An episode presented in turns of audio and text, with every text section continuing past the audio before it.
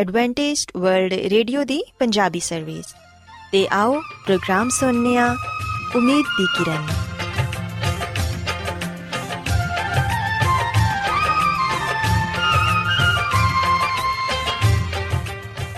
ਸਾਥਿਓ, ਮੈਂ ਤੁਹਾਡੀ ਮੇਜ਼ਬਾਨ ਫਰਾਜ਼ ਸਲੀਮ, ਪ੍ਰੋਗਰਾਮ ਉਮੀਦ ਦੀ ਕਿਰਨ ਦੇ ਨਾਲ ਤੁਹਾਡੀ ਖidmat 'ਚ ਹਾਜ਼ਰ ਹਾਂ। ਮੇਰੇ ਵੱਲੋਂ ਪ੍ਰੋਗਰਾਮ ਸੁਣਨ ਵਾਲੇ ਸਾਰੇ ਸਾਥੀਆਂ ਨੂੰ ਮੇਰਾ ਪਿਆਰ ਭਰਾ ਸਲਾਮ, ਕਬੂਲ ਹੋਏ। ਸਾਥਿਓ ਉਮੀਦ ਕਰਨੇ ਆ ਕਿ ਤੁਸੀਂ ਸਾਰੇ ਖੁਦਾ ਤਾਲਾ ਦੇ ਫਜ਼ਲੋ ਕਰਮ ਨਾਲ ਖੈਰੀਅਤ ਨਾਲ ਹੋ ਤੇ ਸਾਡੀ ਇਹ ਦੁਆ ਹੈ ਕਿ ਤੁਸੀਂ ਸਦਾ ਖੁਸ਼ ਰਹੋ ਸਲਾਮਤ ਰਹੋ ਤੇ ਖੁਦਾ ਤਾਲਾ ਤੁਹਾਨੂੰ ਆਪਣੀਆਂ ਬਹੁਤ ਸਾਰੀਆਂ ਬਰਕਤਾਂ ਨਾਲ ਨਵਾਜ਼ੇ ਸਾਥਿਓ ਇਸ ਤੋਂ ਪਹਿਲਾਂ ਕਿ ਅੱਜ ਦੇ ਪ੍ਰੋਗਰਾਮ ਨੂੰ ਸ਼ੁਰੂ ਕੀਤਾ ਜਾਏ ਮੈਂ ਚਾਹਾਂਗੀ ਕਿ ਸਭ ਤੋਂ ਪਹਿਲੇ ਤੁਸੀਂ ਪ੍ਰੋਗਰਾਮ ਦੀ ਤਫਸੀਲ ਸੁਣ ਲਵੋ ਤੇ ਅੱਜ ਦੇ ਪ੍ਰੋਗਰਾਮ ਦੀ ਤਫਸੀਲ ਕੁਝ ਇਸ ਤਰ੍ਹਾਂ ਹੈ ਕਿ ਪ੍ਰੋਗਰਾਮ ਦਾ ਆਗਾਜ਼ ਇੱਕ ਗੀਤ ਨਾਲ ਹੋਏਗਾ ਤੇ ਗੀਤ ਦੇ ਬਾਅਦ ਸਿਹਤ ਦਾ ਪ੍ਰੋਗਰਾਮ ਤੰਦਰੁਸਤੀ, ਹਜ਼ਾਰ ਨਿਮਤ ਤੁਹਾਡੀ ਖidmat 'ਚ ਪੇਸ਼ ਕੀਤਾ ਜਾਏਗਾ ਤੇ ਸਿਹਤ ਦੇ ਹਵਾਲੇ ਤੋਂ ਤੁਹਾਨੂੰ ਮਫੀਦ مشਵਰੇ ਦਿੱਤੇ ਜਾਣਗੇ, ਜਿਨ੍ਹਾਂ ਤੇ ਅਮਲ ਕਰਕੇ ਤੁਸੀਂ ਨਾ ਸਿਰਫ ਆਪਣੀ, ਬਲਕਿ ਆਪਣੇ ਖਾਨਦਾਨ ਦੀ ਸਿਹਤ ਦਾ ਵੀ ਖਿਆਲ ਰੱਖ ਸਕਦੇ ਹੋ। ਤੇ ਸਾਥੀਓ, ਪ੍ਰੋਗਰਾਮ ਦੇ ਆਖਿਰ 'ਚ ਖੁਦਾ ਦੇ ਖਾਦਮ ਅਜ਼ਮਤ ਇਮਨੁਅਲ ਖੁਦਾਵੰਦ ਦੇ ਅਲਾਹੀ ਪਾਕਲਾਮ ਚੋਂ ਪੈਗਾਮ ਪੇਸ਼ ਕਰਨਗੇ। ਉਮੀਦ ਕਰਨੇ ਆ ਕਿ ਅੱਜ ਦੇ ਪੈਗਾਮ ਦੇ ਜ਼ਰੀਏ ਯਕੀਨਨ ਤੁਸੀਂ ਖੁਦਾਵੰਦ ਕੋਲੋਂ ਬਰਕਤ ਪਾਓਗੇ ਸੋ ਆਓ ਸਾਥੀਓ ਪ੍ਰੋਗਰਾਮ ਦਾ ਆਗਾਜ਼ ਇਸ ਰੂਹਾਨੀ ਗੀਤ ਨਾਲ ਕਰਨੇ ਆ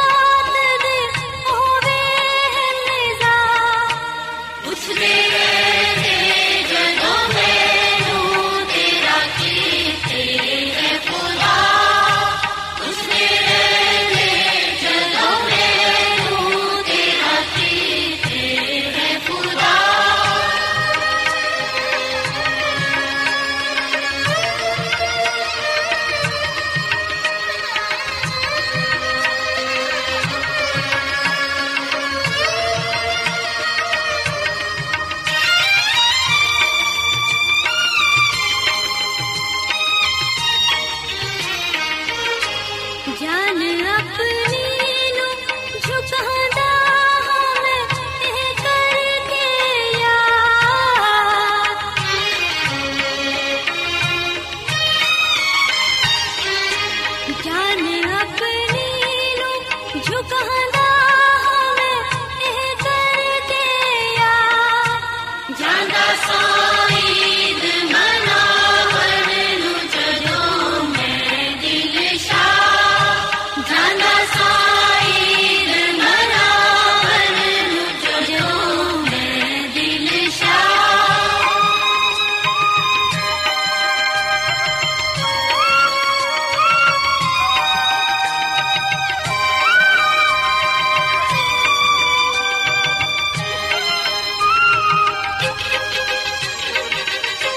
जाना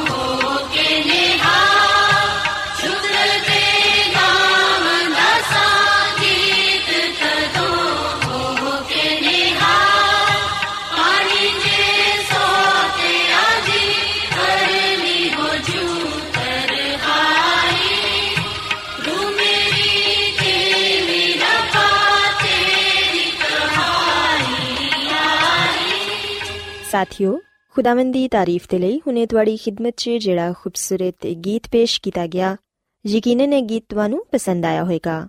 ਹੁਣ ਵੇਲਾ ਹੈ ਕਿ ਖਾਨਦਾਨੀ ਤਰਜ਼ੇ ਜ਼ਿੰਦਗੀ ਦਾ ਪ੍ਰੋਗਰਾਮ, ਫੈਮਿਲੀ ਲਾਈਫਸਟਾਈਲ ਤੁਹਾਡੀ ਖidmat 'ਚ ਪੇਸ਼ ਕੀਤਾ ਜਾਏ। ਸਾਥਿਓ, ਅੱਜ ਦੇ ਪ੍ਰੋਗਰਾਮ 'ਚ ਮੈਂ ਤੁਹਾਨੂੰ ਬਾਈਬਲ ਮੁਕੱਦਸ 'ਚੋਂ ਖਾਨਦਾਨੀ ਖidmat ਦੇ ਬਾਰੇ ਦੱਸਾਂਗੀ ਕਿ ਖੁਦਾਵੰਦ ਦੀ ਖਾਦਮਾ ਮਿਸਿਸ ਐਲਨ ਜੀ ਵਾਈਟ ਆਪਣੀ ਕਿਤਾਬ ਸ਼ਿਫਾ ਦੇ ਚਸ਼ਮੇ 'ਚ ਸਾਨੂੰ ਇਹ ਦੱਸਦੀ ਏ ਕਿ ਖਾਨਦਾਨ ਦੀ ਖidmat ਕਰਨਾ ਬਹੁਤ ਹੀ ਜ਼ਰੂਰੀ ਏ। ਇਹ ਸੱਚ ਏ ਕਿ ਇਨਸਾਨੀਅਤ ਦੀ ਬਹਾਲੀ ਤੇ ਸਰਫਰਾਜ਼ੀ ਘਰ ਤੋਂ ਹੀ ਸ਼ੁਰੂ ਹੁੰਦੀ ਏ ਤੇ ਮਾਪੇ ਦੀ ਖidmat ਸਾਰੀਆਂ ਕੰਮਾਂ ਤੇ ਸਬਕਤ ਰੱਖਦੀ ਏ। ਮਾਸ਼ਰਾ ਖਾਨਦਾਨਾਂ ਨਾਲ ਮਿਲ ਕੇ ਬਣਦਾ ਏ ਤੇ ਮਾਸ਼ਰਾ ਉਸ ਤਰ੍ਹਾਂ ਦਾ ਹੀ ਤਿਆਰ ਹੁੰਦਾ ਏ ਜਿਵੇਂ ਕਿ ਘਰ ਦੇ ਲੋਕ ਉਹਨੂੰ ਬਣਾ ਦਿੰਦੇ ਨੇ।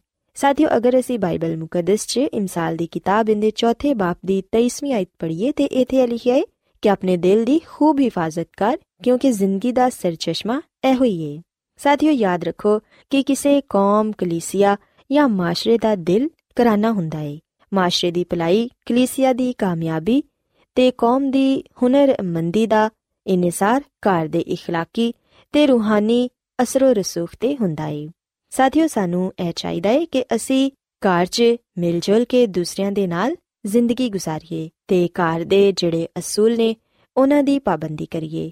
ਆਪਣੇ ਘਰ ਦੀਆਂ ਜ਼ਿੰਮੇਵਾਰੀਆਂ ਨੂੰ ਬਾਖੂਬੀ ਨਿਭਾਈਏ। ਘਰ ਦੇ ਸਰਬਰਾਹ ਦੇ ਜ਼ਿੰਮੇ ਜਿਹੜੇ ਕੰਮ ਲਗਾਏ ਜਾਂਦੇ ਨੇ, ਉਹਨੂੰ ਚਾਹੀਦਾ ਹੈ ਕਿ ਉਹ ਉਹਨਾਂ ਕੰਮਾਂ ਨੂੰ ਬੜੇ ਹੀ ਅੱਛੇ ਤਰੀਕੇ ਨਾਲ ਕਰੇ। ਕਿਉਂਕਿ ਸਾਥੀਓ, ਖੁਦਾਵੰਦ ਦੀ ਖਾਦਮਾ ਇਹ ਫਰਮਾਂਦੀ ਹੈ ਕਿ ਇਹਦੇ ਤੋਂ ਬਿਹਤਰ ਕਿਸੇ ਹੋਰ ਸ਼ੋਬੇ 'ਚ ਕੰਮ ਨਹੀਂ।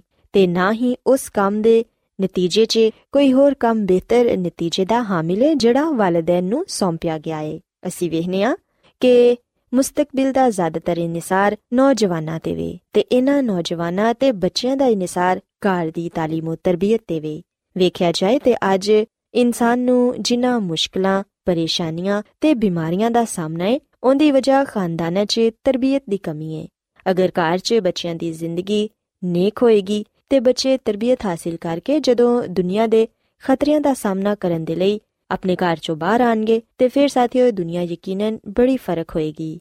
ਅਸੀਂ ਵੇਖਨੇ ਆ ਕਿ ਜਿਹੜੇ ਬੱਚੇ ਜਾਂ ਜਿਹੜੇ ਨੌਜਵਾਨ ਬੁਰੀਆਂ ਆਦਤਾਂ 'ਚ ਗ੍ਰਿਫਤਾਰ ਹੋ ਜਾਂਦੇ ਨੇ, ਉਹਨਾਂ ਦੀ ਬਿਹਤਰੀ ਦੇ ਲਈ ਕਈ ਅਦਾਰੇ ਖੋਲੇ ਗਏ ਨੇ।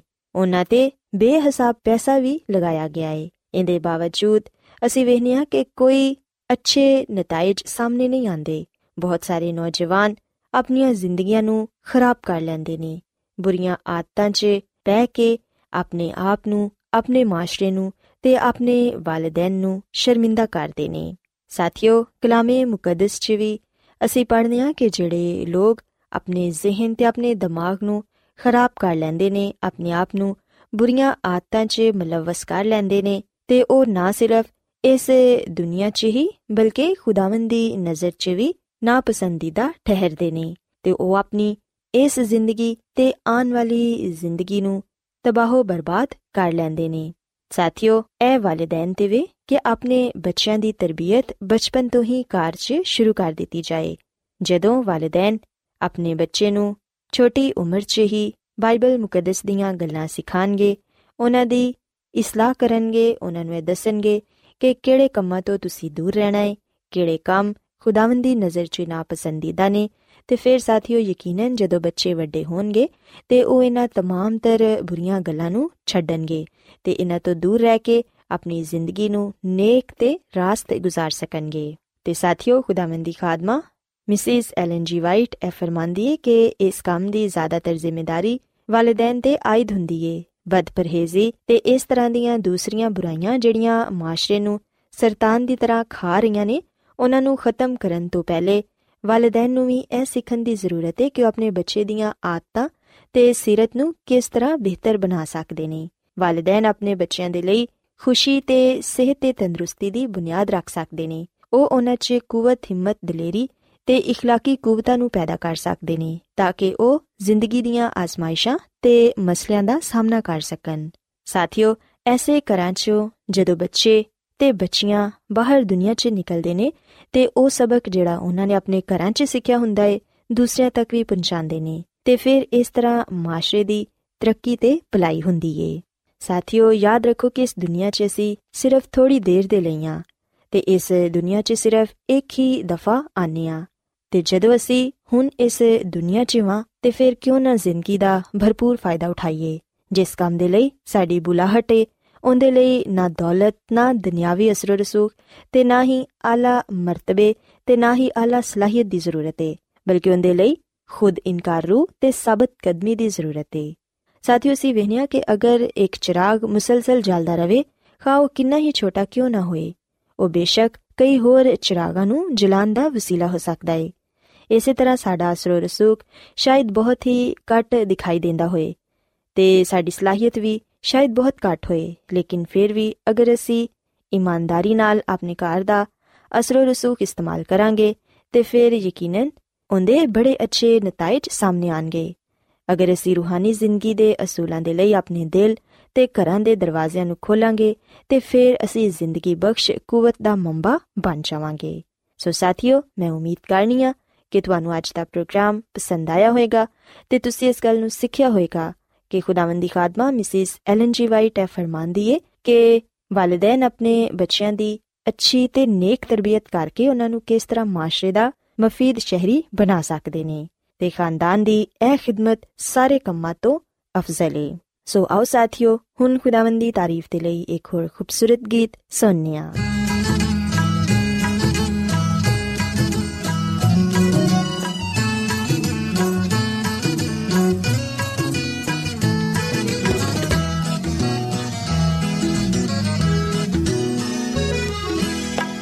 ਸਬਰ ਦੇ ਨਾਲ ਆਸ ਰੱਖ ਕੇ ਯਹਵਾ ਦੀ ਕਰਦਾ। ਸਾਇਨ ਫਜ਼ਾਰੀ ਦਾ ਦੋਸਤ ਨੇ ਮੇਰੇ ਤੇ ਤਰਸ ਖਾ ਕੇ ਸੁਣੀ ਮੇਰੀ ਸਾਰੀ। ਆਹੋ ਜ਼ਾਰੀ।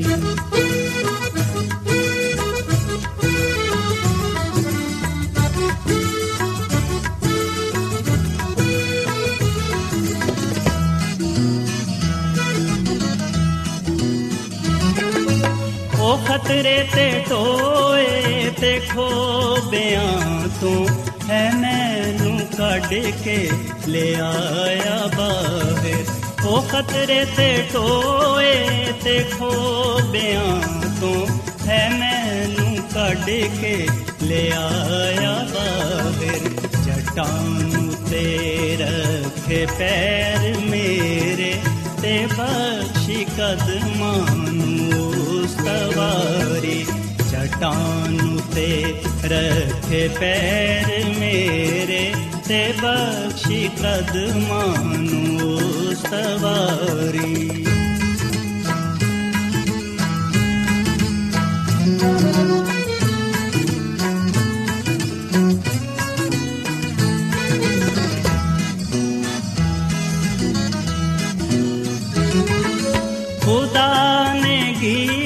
ਇੱਕ ਨਵਾਂ ਸਿਖਾਇਆ ਕਿ ਜਿਸ ਤੋਂ ਹੋਵੇ ਤਾਰੀਫ ਉਸ ਦੀ।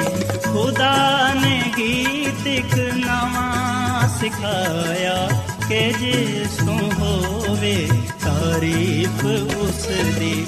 ਬਤੇਰੇ ਮੰਨਣਗੇ ਖੌਫ ਉਸ ਦਾ ਤੇ ਆਸ ਰੱਖਣ ਰੱਬ ਉਤੇ ਸਾਰੀ। ਤੇਰੇ ਮੰਨਣਗੇ ਖੌਫ ਉਸ ਦਾ ਤੇ ਆਸ ਰੱਖਣ ਰੱਬ ਉਤੇ ਸਾਰੀ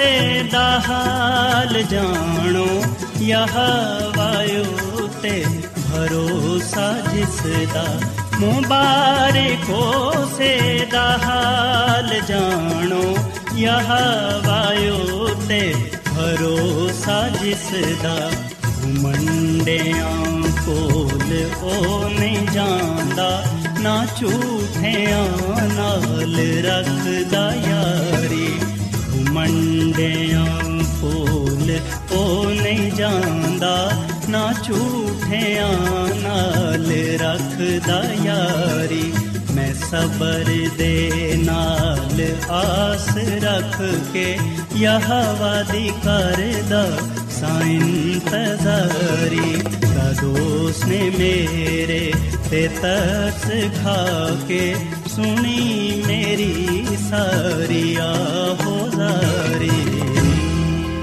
ਰੋਜ਼ਾਨਾ ਐਡਵੈਂਟਿਸਟ ਵਰਲਡ ਵੇ ਰੇਡੀਓ 24 ਘੰਟੇ ਦਾ ਪ੍ਰੋਗਰਾਮ, ਜਨੂਬੀ ਏਸ਼ੀਆ ਦੇ ਲਈ ਪੰਜਾਬੀ, ਉਰਦੂ, ਅੰਗਰੇਜ਼ੀ, ਸਿੰਧੀ ਤੇ ਦੂਜੀਆਂ ਬਹੁਤ ਸਾਰੀਆਂ ਜ਼ੁਬਾਨਾਂ ਵਿੱਚ ਨਸ਼ਰ ਕਰਦਾ ਹੈ ਸਿਹਤ, ਮਤਵਾਜ਼ਨ ਖੁਰਾਕ تعلیم ਖਾਨਦਾਨੀ ਜ਼ਿੰਦਗੀ ਤੇ ਬਾਈਬਲ ਮੁਕੱਦਸ ਨੂੰ ਸਮਝਣ ਦੇ ਲਈ ਐਡਵੈਂਟਿਸਟ ਵਰਲਡ ਰੇਡੀਓ ਜ਼ਰੂਰ ਸੁਨੋ سامعین بائبل مقدس کی تعلیمات کو मज़ीद सीखने के लिए, या अगर आपका कोई सवाल हो तो आप हमसे व्हाट्सएप के ज़रिए इस नंबर पर रबता कर सकते हैं। हमारा व्हाट्सएप नंबर है सिफर सिफर नौ दो तीन एक सिफर एक सात छ सात नौ छ दो। नंबर एक बार फिर नोट कर लें, zero zero nine two 3101767962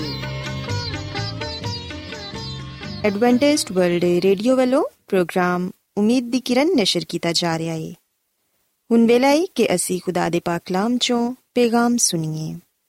ਤੇ ਅੱਜ ਤੁਹਾਡੇ ਲਈ ਪੇਗਾਮ ਖੁਦਾ ਦੇ ਖਾਦਮ ਅਜ਼ਮਤ ਇਮਨੁਅਲ ਪੇਸ਼ ਕਰਨਗੇ। ਤੇ ਆਓ ਆਪਣੇ ਦਿਲਾਂ ਨੂੰ ਤਿਆਰ ਕਰੀਏ ਤੇ ਖੁਦਾ ਦੇ ਕਲਾਮ ਨੂੰ ਸੁਣੀਏ। ਯਿਸੂ ਮਸੀਹ ਦੇ ਨਾਮ ਵਿੱਚ ਸਾਰੇ ਸਾਥੀਆਂ ਨੂੰ ਸਲਾਮ। ਸਾਥੀਓ, ਹੁਣ ਵੇਲੇ ਕਿ ਅਸੀਂ ਖੁਦਾ ਦੇ ਕਲਾਮ ਨੂੰ ਸੁਣੀਏ, ਆਓ ਅਸੀਂ ਆਪਣੇ ਈਮਾਨ ਦੀ ਮਜ਼ਬੂਤੀ ਤੇ ਈਮਾਨ ਦੀ ਤਰੱਕੀ ਦੇ ਲਈ ਖੁਦਾ ਦੇ ਕਲਾਮ ਨੂੰ ਸੁਣਨੇ ਆ।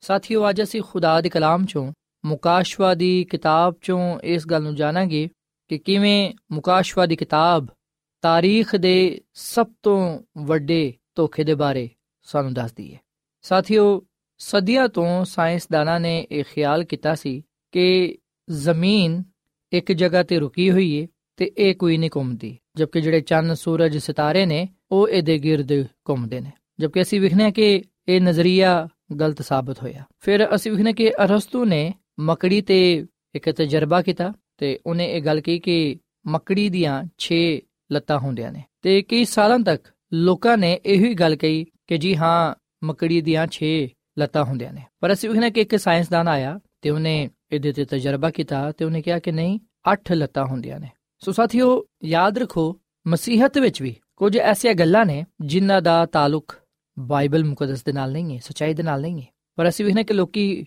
ਉਹਨਾਂ ਸ਼ੈਵਾਂ ਨੂੰ ਥਾਮੇ ਹੋਏ ਨੇ। ਜਦਕਿ ਅਸੀਂ ਵਿਖਨੇ ਕਿ ਜ਼ਿੰਦਗੀ ਦਾ ਜਿਹੜਾ ਰਸਤਾ ਹੈ, ਉਹ ਯਿਸੂ ਵੱਲ ਜਾਂਦਾ ਹੈ ਤੇ ਜਿਹੜਾ ਮੌਤ ਦਾ ਰਸਤਾ ਹੈ, ਉਹ ਸ਼ੈਤਾਨ ਦਾ ਪੈਦਾ ਕਰਦਾ ਹੈ ਤੇ ਉਹਦੇ ਤੇ ਚੱਲਣ ਵਾਲੇ ਚੋਖੇ ਨੇ। ਮਸੀਹ ਵਿੱਚ ਮੇਰੇ ਸਾਥੀਓ ਯਾਦ ਰੱਖੋ ਅੱਜ ਦਾ ਜਿਹੜਾ ਪੈਗਾਮ ਹੈ ਉਹ ਮੇਰੇ ਲਈ ਹੈ ਤੇ ਤੁਹਾਡੇ ਲਈ ਹੈ ਇਸ ਲਈ ਅਗਰ ਇਹ ਬਾਈਬਲ ਮੁਕੱਦਸ ਵਿੱਚ ਹੈ ਵੇ ਤੇ ਮੈਂ ਇਹਦੇ ਤੇ ਯਕੀਨ ਕਰ ਸਕਦਾ ਹਾਂ ਅਗਰ ਇਹ ਬਾਈਬਲ ਮੁਕੱਦਸ ਵਿੱਚ ਨਹੀਂ ਹੈ ਤੇ ਫਿਰ ਇਹ ਮੇਰੇ ਲਈ ਨਹੀਂ ਹੈ ਸੋ ਆਓ ਅਸੀਂ ਮੁਕਾਸ਼ਵਤ ਦੀ ਕਿਤਾਬ ਚੋਂ ਉਸ ਪੇਸ਼ਨ ਗੋਈ ਤੇ ਗਰੋਖੋਸ ਕਰੀਏ ਜਿਹਦੇ ਵਿੱਚ ਸ਼ੈਤਾਨ ਮਸੀਹੀ ਕਲੀਸਿਆ ਨੂੰ ਗੁੰਮਰਾਹ ਕਰਨ ਦੀ ਕੋਸ਼ਿਸ਼ ਕਰਦਾ ਹੈ ਮੁਕਾਸ਼ਵਤ ਦੀ ਕਿਤਾਬ ਦੇ 12ਵੇਂ ਬਾਬ ਦੀ ਨਵੀਂ ਅਧ ਵਿੱਚ ਲਿਖਿਆ ਹੈ ਉਹ ਵੱਡਾ ਅਜ਼ਦਹਾ ਯਾਨੀ ਉਹੀ ਪੁਰਾਣਾ ਸੱਪ ਜਿਹੜਾ ਅਬਲਿਸ ਤੇ ਸ਼ੈਤਾਨ ਹੈ ਉਹ ਸਾਰੀ ਦੁਨੀਆ ਨੂੰ ਗੁੰਮਰਾਹ ਕਰਦਾ ਹੈ। ਉਹ ਜ਼ਮੀਨ ਤੇ ਸੁੱਟਿਆ ਗਿਆ ਤੇ ਉਹਦੇ ਫਰਿਸ਼ਤੇ ਵੀ ਉਹਦੇ ਨਾਲ ਸੁੱਟੇ ਗਏ। ਸੋ ਮਸੀਹ ਵਿੱਚ ਮੇਰੇ ਸਾਥੀਓ, ਯਾਦ ਰੱਖਿਆ ਜੀ ਕਿ ਸ਼ੈਤਾਨ ਨੂੰ ਇਸ ਲਈ ਸਜ਼ਾ ਮਿਲੀ ਕਿਉਂਕਿ ਉਹਨੇ ਨਾਫਰਮਾਨੀ ਕੀਤੀ। ਸ਼ੈਤਾਨ ਪਹਿਲੋਂ ਇੱਕ ਫਰਿਸ਼ਤਾ ਸੀ, ਨੂਰਾਨੀ ਫਰਿਸ਼ਤਾ, ਪਰ ਆਪਣੀ ਬਗਾਵਤ ਦੀ ਵਜ੍ਹਾ ਤੋਂ, ਨਾਫਰਮਾਨੀ ਦੀ ਵਜ੍ਹਾ ਤੋਂ ਉਹ ਆਸਮਾਨ ਤੋਂ ਜ਼ਮੀਨ ਤੇ ਸੁੱਟਿਆ ਗਿਆ ਤੇ ਫਿਰ ਉਹਨੂੰ ਨਾਮ ਸ਼ੈਤਾਨ ਦਿੱਤਾ ਗਿਆ।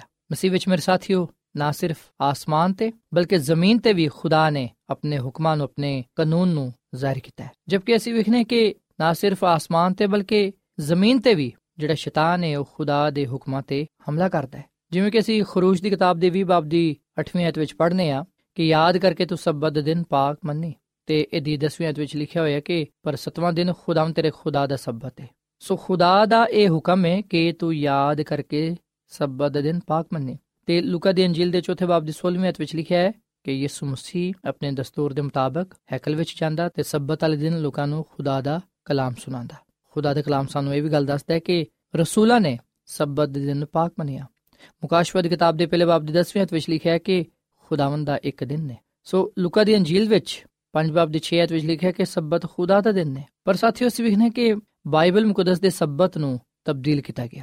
ਤੇ ਖੁਦਾ ਨੇ ਤਬਦੀਲ ਨਹੀਂ ਕੀਤਾ ਕਿਉਂਕਿ ਮਲਾਕੀ ਨਬੀ ਦੀ ਕਿਤਾਬ ਦੇ 3 ਬਾਬ ਦੀ 6ਵੀਂ ਅਧ ਵਿੱਚ ਲਿਖਿਆ ਹੈ ਕਿਉਂਕਿ ਮੈਂ ਖੁਦਾਵੰਦ ਦਾ ਤਬਦੀਲ ਖੁਦਾ ਹਾਂ ਸੋ ਬਾਈਬਲ ਦੇ ਸਬਤ ਨੂੰ ਕਿੰਨੇ ਤਬਦੀਲ ਕੀਤਾ ਹੈ ਯਿਸੂ ਨੇ ਤੇ ਨਹੀਂ ਕੀਤਾ ਕਿਉਂਕਿ ਯਿਸੂ ਮਸੀਹ ਅੱਜ ਤੇ ਕੱਲ ਬਲਕਿ ਅਬ ਤੱਕ ਯਕਸਾਂ ਖੁਦਾ ਹੈ ਫਿਰ ਬਾਈਬਲ ਦੇ ਸਬਤ ਨੂੰ ਕਿੰਨੇ ਤਬਦੀਲ ਕੀਤਾ ਹੈ ਸ਼ਾਗਿਰਦਾਂ ਨੇ ਹਰਗਜ਼ ਨਹੀਂ ਅਮਾਲ ਦੀ ਕਿਤਾਬ ਦੇ 5 ਬਾਬ ਦੀ 29ਵੀਂ ਅਧ ਵਿੱਚ ਲਿਖਿਆ ਹੈ ਪਤਰਸ ਤੇ ਰਸੂਲਾਂ ਨੇ ਜਵਾਬ ਵਿੱਚ ਕਿਹਾ ਅਸੀਂ ਇਨਸਾਨ ਦੇ ਹੁਕਮ ਦੀ ਨਿਸਬਤ ਖੁਦਾ ਦੇ ਹੁਕਮ ਨੂੰ ਮੰਨਣਾ ਜ਼ਿਆਦਾ ਫਰਜ਼ ਸਮਝਦੇ ਹਾਂ ਸੋ ਹੁਣ ਸਵਾਲ ਇਹ ਪੈਦਾ ਹੁੰਦਾ ਕਿ ਫਿਰ ਇਹ ਕਿੰਨੇ ਤਬਦੀਲ ਕੀਤਾ ਹੈ? ਅਗਰ ਖੁਦਾ ਨੇ ਤਬਦੀਲ ਨਹੀਂ ਕੀਤਾ, ਯਿਸੂ ਮਸੀਹ ਨੇ ਤਬਦੀਲ ਨਹੀਂ ਕੀਤਾ, ਸ਼ਾਗਿਰਦਾਂ ਨੇ ਤਬਦੀਲ ਨਹੀਂ ਕੀਤਾ, ਤੇ ਫਿਰ ਕਿੰਨੇ ਇਹ ਦਿਨ ਤਬਦੀਲ ਕਰ ਦਿੱਤਾ ਹੈ? ਸਾਥੀਓ, ਇਸ ਗੱਲ ਨੂੰ ਸਮਝਣ ਦੇ ਲਈ ਸਾਨੂੰ ਮੁਕਾਸ਼ਵਾ ਦੀ ਕਿਤਾਬ ਦਾ ਮਤਾਲਾ ਕਰਨਾ ਹੋਵੇਗਾ ਮੁਕਾਸ਼ਵਾ ਦੀ ਕਿਤਾਬ ਵਿੱਚ ਲਿਖਿਆ ਹੋਇਆ ਹੈ, ਮੁਕਾਸ਼ਵਾ ਦੀ ਕਿਤਾਬ ਦੇ 13ਵੇਂ ਬਾਬ ਵਿੱਚ ਕਿ ਇੱਕ ਹੈਵਾਨ ਸਮੁੰਦਰ ਚੋਂ ਨਿਕਲਦਾ ਹੈ। ਉਹਦੇ 10 ਸਿੰਘ ਤੇ 7 ਸਿਰ ਸਨ, ਉਹਦੇ ਸਿੰਘਾਂ ਤੇ 10 ਤਾਜ ਤੇ ਉਹਦੇ ਸਿਰਾਂ ਤੇ ਕੁਫਰ ਦੇ ਨਾਮ ਲਿਖੇ ਹੋਏ ਸਨ।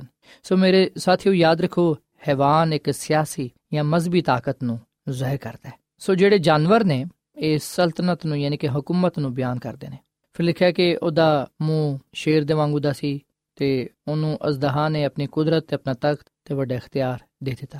ਯਾਨੀ ਕਿ ਸ਼ੈਤਾਨ ਨੇ ਆਪਣਾ ਇਖਤਿਆਰ ਇਸ ਕੂਵਤ ਨੂੰ, ਇਸ ਹਕੂਮਤ ਨੂੰ ਦਿੱਤਾ। ਤੇ ਦਾਨੀਏਲ ਦੀ ਕਿਤਾਬ ਦੇ 7ਵੇਂ ਬਾਬ ਵਿੱਚ ਅਸੀਂ ਇਹਨਾਂ ਜਾਨਵਰਾਂ ਦਾ ਜ਼ਿਕਰ ਪਾਣੇ ਆ ਦਾਨੀਏਲ ਦੀ ਕਿਤਾਬ ਦੇ 7ਵੇਂ ਬਾਬ ਵਿੱਚ ਵਾਜ਼ਿਹ ਤੌਰ ਨਾਲ ਅਸੀਂ ਦਾਨੀਏਲ ਨਬੀ ਦੀ ਇਸ ਰੋਇਨ ਨੂੰ ਪਾਣੇ ਆ ਕਿ ਉਹ ਸਮੁੰਦਰ ਨੂੰ ਵਿਖਦਾ ਹੈ ਤੇ ਸਮੁੰਦਰ ਚੋਂ ਨਿਕਲਦੇ ਹੋਏ ਚਾਰ ਹੈਵਾਨਾਂ ਨੂੰ ਵਿਖਦਾ ਹੈ, ਜਿਹੜੇ ਕਿ ਇੱਕ ਦੂਜੇ ਤੋਂ ਬੜੇ ਮੁxtਲਿਫ ਸਨ ਤੇ ਇਹ ਹਵਾਨ ਚਾਰ ਬਾਦਸ਼ਾਹਾਂ ਨੂੰ ਜ਼ਾਹਿਰ ਕਰਦੇ ਨੇ।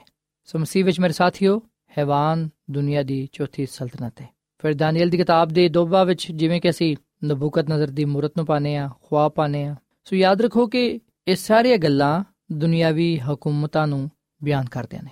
ਦਾਨੀਏਲ ਦੀ ਕਿਤਾਬ ਦੇ ਦੋਬਾ ਵਿੱਚ ਜਿਹੜੀ ਮੂਰਤ ਸੀ, ਜਿਹਦਾ ਸਿਰ ਸੋਨੇ ਦਾ ਸੀ, ਉਹ ਬਾਬਲ ਨੂੰ ਜ਼ਾਹਿਰ ਕਰਦਾ ਹੈ। ਫਿਰ ਚਾਂਦੀ ਮਾਦਾ ਫਾਰਸ ਦੀ ਹਕੂਮਤ ਨੂੰ ਤੇ ਪਿੱਤਲ ਜਿਹੜਾ ਹੈ, ਉਹ ਯੂਨਾਨ ਦੀ ਹਕੂਮਤ ਨੂੰ, ਲੋਹਾ ਰੋਮ ਦੀ ਹਕੂਮਤ ਨੂੰ ਤੇ ਲੋਹੇ ਤੇ ਮਿੱਟੀ ਦੇ ਬਣੇ ਹੋਏ ਪੈਰ, ਉਹ ਤਕਸੀਮਸ਼ੁਦਾ ਯੂਰਪ ਨੂੰ ਬਿਆਨ ਕਰਦਾ ਹੈ। ਸੋ ਮਸੀਹ ਵਿੱਚ ਮੇਰੇ ਸਾਥੀਓ, ਦੁਨੀਆ ਦੀ ਤਾਰੀਖ ਸਾਨੂੰ ਦੱਸਦੀ ਹੈ ਕਿ ਇਸ ਦੁਨੀਆ ਵਿੱਚ ਜਿਹੜੀ ਪਹਿਲੇ ਹਕੂਮਤ ਆਈ, ਉਹ ਬਾਬਲ ਦੀ ਸੀ, ਫਿਰ ਮਾਦਾ ਫਾਰਸ ਦੀ, ਫਿਰ ਯੂਨਾਨ ਦੀ ਤੇ ਫਿਰ ਰੋਮ ਦੀ, ਜਿਹਦੇ ਵਿੱਚ ਯਿਸੂ ਮਸੀਹ ਮਸਲੂਬ ਹੋਇਆ। ਸੋ ਮਸੀਹ ਵਿੱਚ ਮੇਰੇ ਸਾਥੀਓ ਯਾਦ ਰੱਖੋ, ਰੋਮ ਨੇ ਬੜੀ ਸਖਤ ਹਕੂਮਤ ਕੀਤੀ ਤੇ ਉਦੋਂ ਬਾਅਦ ਰੋਮ 10 ਹਿੱਸਿਆਂ ਵਿੱਚ ਤਕਸੀਮ ਹੋ ਗਿਆ ਤੇ ਉਹਨਾਂ ਚੋਂ ਇੱਕ ਛੋਟਾ ਸਿੰਘ ਨਿਕਲਿਆ ਜਿਨੇ ਤਿੰਨ ਸਿੰਘਾਂ ਨੂੰ ਤੋੜ ਦਿੱਤਾ ਸੀ, ਖਤਮ ਕਰ ਦਿੱਤਾ ਸੀ। ਤੇ ਦਾਨੀਏਲ ਦੀ ਕਿਤਾਬ ਦੇ 8 ਬਾਬ ਵਿੱਚ ਵੀ ਇਸ ਗੱਲ ਦਾ ਜ਼ਿਕਰ ਹੈ ਕਿ ਇੱਕ ਛੋਟਾ ਸਿੰਘ 10 ਸਿੰਘਾਂ ਚੋਂ ਨਿਕਲਿਆ। ਸੋ ਯਾਦ ਰੱਖਿਆ ਜੀ ਕਿ ਇਹ ਛੋਟਾ ਸਿੰਘ ਉਸ ਕੂਵਤ ਨੂੰ, ਉਸ ਤਾਕਤ ਨੂੰ ਜ਼ਾਹਿਰ ਕਰਦਾ ਜਿਹੜਾ ਕਿ ਮੁਖਾਲਫ ਮਸੀਹ ਹੈ। ਇੱਕ ਮਜ਼ਬੀ ਸਿਆਸੀ ਤਾਕਤ ਨੂੰ, ਜਿਹੜੀ ਕਿ ਹਕ ਤਾਲਾ ਦੇ ਖਿਲਾਫ ਗੱਲਾਂ ਕਰਦੀ ਹੈ। ਸ਼ਰੀਅਤ ਨੂੰ ਬਦਲਣ ਦੀ ਕੋਸ਼ਿਸ਼ ਕਰਦੀ ਹੈ। ਖੁਦਾ ਦੇ ਕਾਨੂੰਨ ਨੂੰ ਬਦਲਣ ਦੀ ਕੋਸ਼ਿਸ਼ ਕਰਦੀ ਹੈ। ਸੋ ਸਬਤ ਨੂੰ ਇਤਵਾਰ ਵਿੱਚ ਬਦਲਿਆ ਗਿਆ, ਇਹਨੂੰ ਬਦਲਣ ਦੀ ਕੋਸ਼ਿਸ਼ ਕੀਤੀ ਗਈ। ਇਸ ਗੱਲ ਦਾ ਦਾਵਾ ਕੀਤਾ ਗਿਆ ਕਿ ਸਬਤ ਇਤਵਾਰ ਹੈ। ਜਦਕਿ ਅਸੀਂ ਵਿਖਨੇ ਹਾਂ ਕਿ ਬਾਈਬਲ ਮੁਕੱਦਸ 7ਵੇਂ ਦਿਨ ਨੂੰ ਸਬਤ ਕਹਿੰਦੀ ਹੈ, ਜਿਹੜੇ ਕਿ ਹਫ਼ਤੇ ਦਾ ਦਿਨ ਹੈ। ਪਰ ਦੁਨੀਆ ਦੇ ਲੋਕਾਂ ਨੇ, ਇਨਸਾਨਾਂ ਨੇ ਬਾਈਬਲ ਮੁਕੱਦਸ ਦੀ ਮੁਖਾਲਫਤ ਕਰਕੇ ਇਤਵਾਰ ਨੂੰ ਸਬਤ ਕਿਹਾ ਸੋ ਮਸੀਹ ਵਿੱਚ ਮੇਰੇ ਸਾਥੀਓ, ਯਾਦ ਰੱਖਿਆ ਜੀ 306 ਈਸਵੀ ਵਿੱਚ ਕਸਤਦੀਨ ਬਾਦਸ਼ਾਹ ਨੇ ਇਹਨੂੰ ਸਰਕਾਰੀ ਤੌਰ 'ਤੇ ਐਲਾਨੀਆ ਇਹ ਗੱਲ ਕਹੀ ਕਿ ਇਤਵਾਰ ਸਬਤ ਹੈ। ਉਦੋਂ ਬਾਅਦ ਅਸੀਂ ਵਿਖਨੇ ਕਿ ਇਹ ਦਿਨ ਬਦਲੇ ਗਏ, ਤਬਦੀਲ ਹੋਏ ਤੇ ਖੁਦਾ ਦਾ ਕਲਾਮ ਸਾਨੂੰ ਇਹ ਗੱਲ ਦੱਸਦਾ ਹੈ ਕਿ ਲੋਕਾਂ ਨੇ ਇਤਵਾਰ ਨੂੰ ਸਬਤ ਕਹਿਣਾ ਸ਼ੁਰੂ ਕਰ ਦਿੱਤਾ। ਜਦਕਿ ਬਾਈਬਲ ਦਾ ਇਹਦੇ ਵਿੱਚ ਕੋਈ ਅਮਲ ਦਖਲ ਨਹੀਂ। ਬਾਈਬਲ ਮੁਕੱਦਸ ਵਿੱਚ ਕਿਧਰੇ ਵੀ ਇਹ ਨਹੀਂ ਲਿਖਿਆ ਹੋਇਆ ਕਿ ਖੁਦਾ ਨੇ ਜਾਂ ਯਿਸੂ ਮਸੀਹ ਨੇ ਜਾਂ ਉਹਦੇ ਸ਼ਾਗਿਰਦਾਂ ਨੇ ਸਬਤ ਦੇ ਦਿਨ ਨੂੰ ਬਦਲਿਆ। ਸੋ ਕੈਥੋਲਿਕ ਕਲੀਸਿਆ ਨੇ, ਚਰਚ ਨੇ ਇਸ ਗੱਲ ਦਾ ਦਾਵਾ ਕੀਤਾ ਕਿ ਕੈਥੋਲਿਕ ਚਰਚ ਨੇ ਸਬਤ ਨੂੰ ਹਫ਼ਤੇ ਤੋਂ ਇਤਵਾਰ ਵਿੱਚ ਬਦਲ ਦਿੱਤਾ ਹੈ। ਸੋ ਮਸੀਹ ਵਿੱਚ ਮੇਰੇ ਸਾਥੀਓ, ਕੈਟੇਕਿਜ਼ਮ ਵਿੱਚ 10 ਹੁਕਮਾਂ ਨੂੰ ਤਬਦੀਲ ਕੀਤਾ ਗਿਆ, ਜਿਹੜਾ ਚੌਥਾ ਹੁਕਮ ਹੈ, ਉਹਨੂੰ ਬਦਲਿਆ ਗਿਆ। ਤੇ ਅਸੀਂ ਵੀ ਕਿ ਅੱਜ ਬਹੁਤ ਸਾਰੇ ਚਰਚਾਂ ਵਿੱਚ ਤਬਦੀਲ ਸ਼ੁਦਾ ਹੁਕਮ ਪਾਏ ਜਾਂਦੇ ਨੇ। ਸੋ ਸਵਾਲ ਇਹ ਪੈਦਾ ਹੁੰਦਾ ਕਿ ਅਸਾਂ ਕਿਹੜੇ ਦਿਨ ਨੂੰ ਮੰਨਣਾ ਹੈ? ਮਸੀਹ ਵਿੱਚ ਮੇਰੇ ਸਾਥੀਓ, ਅਸਾਂ ਉਸ ਦਿਨ ਨੂੰ ਹੀ ਮੰਨਣਾ ਹੈ, ਜਿਹੜੇ ਦਿਨ ਨੂੰ ਯਿਸੂ ਮਸੀਹ ਨੇ ਪਾਕ ਬਣਿਆ ਯਾਨੀ ਕਿ ਸਬਤ ਦਾ ਦਿਨ। ਅਸਾਂ ਉਸ ਦਿਨ ਹੀ ਇਬਾਦਤ ਕਰਨੀ ਹੈ, ਜਿਹੜੇ ਦਿਨ ਯਿਸੂ ਮਸੀਹ ਸਬਤ ਦੇ ਦਿਨ ਹੈਕਲ ਵਿੱਚ ਜਾਂਦੇ ਸਨ। ਤੇ ਉਹ ਸਤਵਾਂ ਦਿਨ ਸੀ, ਹਫ਼ਤੇ ਦਾ ਦਿਨ ਸਬਤ ਦਾ ਦਿਨ। ਖੁਦਾ ਨੇ, ਯਿਸੂ ਮਸੀਹ ਨੇ, ਉਹਦੇ ਸ਼ਾਗਿਰਦਾਂ ਨੇ ਸਬਤ ਦੀ ਬਾਬਤ ਹੁਕਮ ਦਿੱਤਾ ਕਿ ਇਹਨੂੰ ਪਾਕ ਮੰਨਿਆ ਜਾਏ। ਤੇ ਉਹਨਾਂ ਨੇ ਖੁਦ ਵੀ ਸਾਨੂੰ ਇਹ ਨਮੂਨਾ ਦਿੱਤਾ ਕਿ ਅਸੀਂ ਉਹਦੇ ਦਿਨ ਨੂੰ ਯਾਦ ਕਰਕੇ ਪਾਕ ਬਣ ਸਕਨੇ ਆ ਸੋ ਸਾਡਾ ਮਾਲਿਕ ਕੌਣ ਹੈ? ਅਗਰ ਤੇ ਯਿਸੂ ਮਸੀਹ ਹੈ, ਤੇ ਫਿਰ ਅਸੀਂ ਉਹਦਾ ਹੁਕਮ ਵੀ ਮੰਨਾਂਗੇ ਤੇ ਉਹਦੇ ਵਾਂਗੂ ਸਬਤ ਦੇ ਦਿਨ ਨੂੰ ਪਾਕ ਮੰਨਾਂਗੇ। ਤੇ ਅਗਰ ਸਾਡਾ ਮਾਲਿਕ ਯਿਸੂ ਮਸੀਹ ਨਹੀਂ ਹੈ, ਤੇ ਫਿਰ ਅਸੀਂ ਇਨਸਾਨੀ ਕਾਨੂੰਨ ਦੀ ਪੈਰਵੀ ਕਰਾਂਗੇ। ਸੋ ਮਸੀਹ ਵਿੱਚ ਮੇਰੇ ਸਾਥੀਓ, ਭਾਵੇਂ ਦੁਨੀਆ ਜੋ ਕੁਝ ਵੀ ਕਵੇ, ਸ਼ਾਇਦ ਤੁਸੀਂ ਕਹੋ ਕਿ 90% ਲੋਕ ਤੇ ਇਤਵਾਰ ਨੂੰ ਮੰਨਦੇ ਨੇ, ਤੇ 10% ਲੋਕ ਸਬਤ ਹਫ਼ਤੇ ਨੂੰ ਮੰਨਦੇ ਨੇ, ਤੇ ਇਸ ਸੂਰਤ ਵਿੱਚ ਅਸੀਂ ਕੀ ਕਰੀਏ? ਯਾਦ ਰੱਖੋ ਕਿ ਬਜ਼ੁਰਗ ਨੂੰ ਦੇ ਜ਼ਮਾਨੇ ਵਿੱਚ, ਕਸ਼ਤੀ ਵਿੱਚ ਥੋੜੇ ਲੋਕੀ ਸਨ, ਜਿਹੜੇ ਕਿ ਬਚ ਗਏ, ਜਦਕਿ ਜ਼ਿਆਦਾ ਲੋਕ ਬਾਹਰ ਸਨ ਤੇ ਉਹ ਹਲਾਕ ਹੋ ਗਏ ਖੁਦਾ ਵਫਾਦਾਰ ਲੋਕਾਂ ਨੂੰ ਪਸੰਦ ਕਰਦਾ ਹੈ ਉਹਨੂੰ ਵਫਾਦਾਰ ਲੋਕਾਂ ਦੀ ਜ਼ਰੂਰਤ ਹੈ ਇਹਦੇ ਤੋਂ ਕੋਈ ਫ਼ਰਕ ਨਹੀਂ ਪੈਂਦਾ ਕਿ ਅਸੀਂ ਘੱਟ ਆਇਆ ਚੁੱਕੇ ਸੋ ਮਸੀਹ ਵਿੱਚ ਮੇਰੇ ਸਾਥੀਓ ਅਸਾਂ ਸਬਤ ਦਿਨ ਨੂੰ ਪਾਕ ਮੰਨਣਾ ਹੈ ਕਿਉਂਕਿ ਇਹ ਦਿਨ ਖੁਦਾ ਨੇ ਸਾਨੂੰ ਦਿੱਤਾ ਹੈ ਯਿਸੂ ਨਬੀ ਨੇ ਕਿਹਾ ਕਿ ਹੁਣ ਰਹੀ ਮੇਰੀ ਤੇ ਮੇਰੇ ਘਰ ਦੀ ਗੱਲ ਅਸੀਂ ਤਾਂ ਸਿਰਫ ਖੁਦਾ ਦੀ ਹੀ ਇਬਾਦਤ ਕਰਾਂਗੇ ਉਹਦੀ ਹੀ ਪ੍ਰਸਤਿਸ਼ ਕਰਾਂਗੇ ਆਓ ਅਸੀਂ ਵੀ ਆਪਣੇ ਪੂਰੇ ਘਰਾਣੇ ਸਮੇਤ ਖੁਦਾ ਦੀ ਪੈਰਵੀ ਕਰੀਏ ਉਹਦੇ ਦਿਨ ਨੂੰ ਪਾਕ ਮੰਨੀਏ ਤਾਂ ਕਿ ਅਸੀਂ ਉਹਦੇ ਕੋਲੋਂ ਬਰਕਤ ਤੇ ਬਰਕਤ ਪਾਣ ਵਾਲ ਬਣੀਏ ਸੋ ਖੁਦਾ ਸਾਨੂੰ ਇਸ ਕਲਾਮ ਦੇ ਵਸਿਲੇ ਨਾਲ ਬਰਕਤ ਦੇਵੇ ਆਮੀਨ ਸਾਥਿਓ ਐਡਵੈਂਟਿਸਟ ਵਰਲਡ ਰੇਡੀਓ ਵੱਲੋਂ ਪ੍ਰੋਗਰਾਮ ਉਮੀਦ ਦੀ ਕਿਰਨ ਨਸ਼ਰ ਕੀਤਾ ਜਾ ਰਿਹਾ ਸੀ। ਉਮੀਦ ਕਰਨੇ ਆ ਕਿ ਅੱਜ ਦਾ ਪ੍ਰੋਗਰਾਮ ਯਕੀਨਨ ਤੁਹਾਨੂੰ ਪਸੰਦ ਆਇਆ ਹੋਵੇਗਾ। ਸਾਥਿਓ ਬਾਈਬਲ ਮੁਕੱਦਸ ਦੀ ਸਚਾਈਆਂ ਨੂੰ ਮਜ਼ੀਦ ਸਿੱਖਣ ਦੇ ਲਈ ਤੁਸੀਂ ਸਾਡੇ ਨਾਲ WhatsApp ਦੇ ਜ਼ਰੀਏ ਵੀ ਰਾਬਤਾ ਕਰ ਸਕਦੇ ਹੋ। ਸਾਡਾ WhatsApp ਨੰਬਰ ਹੈ 0092 310 1767 ਨੰਬਰ ਇੱਕ ਵਾਰੀ ਫੇਰ ਲਿਖ ਲਵੋ। 00923101767962 ਸਾਥਿਓ, ਕੱਲ ਇਸੇ ਵੇਲੇ ਤੇ ਇਸੇ ਫ੍ਰੀਕਵੈਂਸੀ ਤੇ ਦੁਬਾਰਾ ਤੁਹਾਡੇ ਨਾਲ ਮੁਲਾਕਾਤ ਹੋਏਗੀ। ਹੁਣ ਆਪਣੀ ਮੇਜ਼ਬਾਨ ਫਰਾ ਸਲੀਮ ਨੂੰ ਇਜਾਜ਼ਤ ਦਿਓ ਰੱਬ ਰਾਖਾ